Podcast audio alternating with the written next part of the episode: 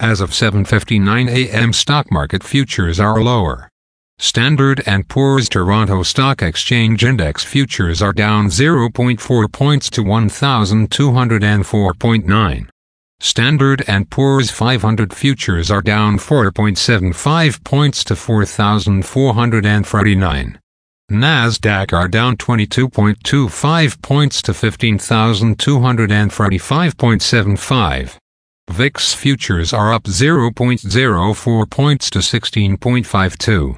Asia and Europe. The Nikkei 225 in Japan was down 335.66 points to 33,370.42. The China CSI 300 was down 32.44 points to 3,930.91. The DAX in Germany is down 116.58 points to 16,237.55. The CAC 40 in France is down 47.99 points to 7,340. 33. The FTSE 100 in London is down 34.58 points to 7,608.14. Commodity markets. Gold is down $10.65 to $1,960.15. Silver is down 13 cents to $23.98. Crude oil is down 4 cents to $71.86. Copper is down $0 to $3.88. Natural gas is down 2 cents to $2.60.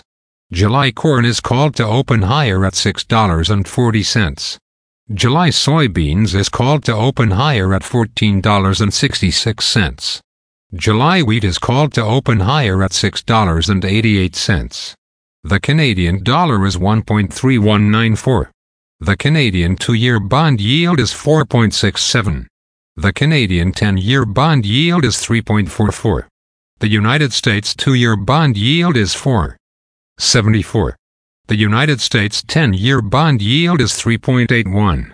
Bitcoin is at $26,436.20. Highlights of today's news. WestJet to shut down Sunwing Airlines and merge with Main Business. Microsoft says early June disruptions to Outlook and cloud platforms were cyber attacks.